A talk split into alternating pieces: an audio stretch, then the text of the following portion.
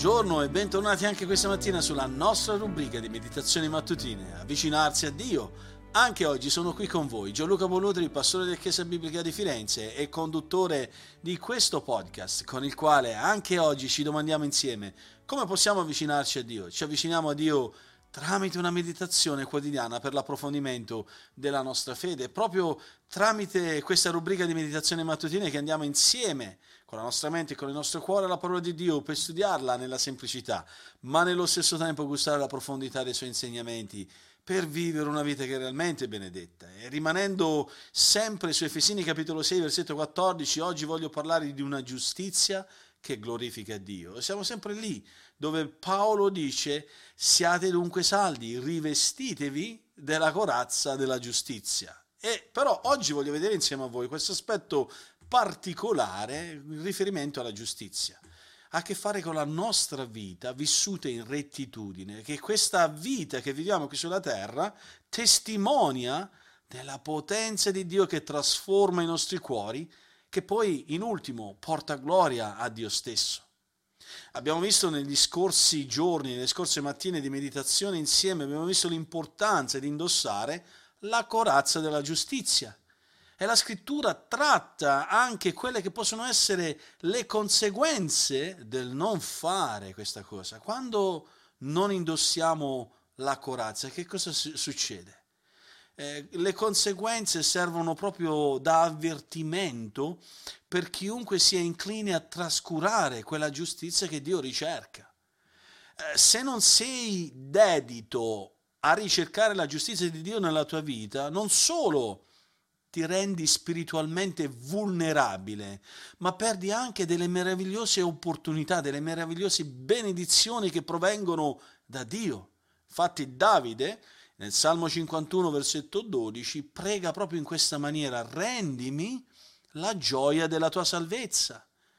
Il peccato che Davide aveva sperimentato nella sua vita, quel peccato che aveva commesso con Bathsheba, eh, andando oltre quello che Dio voleva per lui come re, prendendosi la moglie di Uria, commettendo quindi adulterio, e poi successivamente per, per nascondere questa, questo peccato ha ucciso Uria, questo peccato che Davide aveva commesso l'aveva portato di fronte a quello stato di uh, ansia, depressione, turbamento. Il peccato l'aveva privato di quella gioia che veniva dalla certezza della salvezza, l'aveva privato anche di quella sicurezza che poteva trovare nelle mani, nelle braccia di Dio. E questo vale anche per ciascuno di noi, carissimi, perché la gioia che noi oggi possiamo sperimentare è direttamente proporzionale all'obbedienza.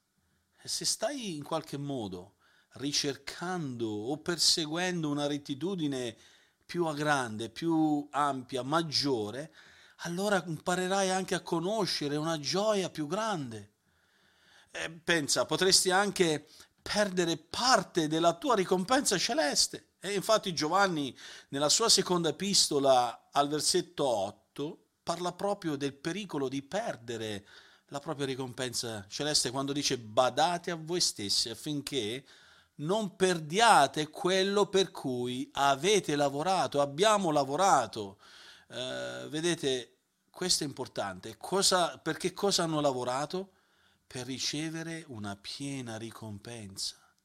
E credo che le ricompense, possiamo pensare, che le ricompense promesse nel Nuovo Testamento siano più che mai quelle svariate capacità di servizio che avremo nei nuovi cieli e nella nuova terra. Maggiore è la tua ricompensa, maggiore è la tua capacità di servire Dio in quel periodo, in quell'eternità, alla sua presenza. In qualche modo, eh, nella sovranità del Signore, così che Lui ha deciso, la nostra vita attuale, vissuta in rettitudine e in fedeltà davanti a Dio, influisce su ciò che faremo per l'eternità. Questo rientra nel quadro della sua sovranità e nel modo come noi siamo chiamati ad essere responsabili di quei doni che Dio ci affida, nel modo in cui ci applichiamo a vivere la giustizia di Dio oggi, in questa vita. Per quello, miei cari, non permettete che il peccato e la negligenza diminuiscano quella tua ricompensa futura celeste. Pensate che senza la giustizia eh, subirai anche la perdita dell'opportunità di glorificare Dio. Quando pensi o ti comporti ingiustamente, violi quella che è la tua ragione di esistere. E qual è la tua ragione di esistere? glorificare Dio in ogni cosa, come dice Paolo in 1 Corinzi 10:31, sia che mangiate, sia che beviate, sia che facciate qualsiasi altra cosa, fatelo tutto per la gloria alla gloria di Dio. E invece di esaltarlo, sei causa di biasimo al suo nome. Invece di far sì che gli altri vedano le tue buone opere e glorificano il Padre tuo che è nei cieli, cosa succede?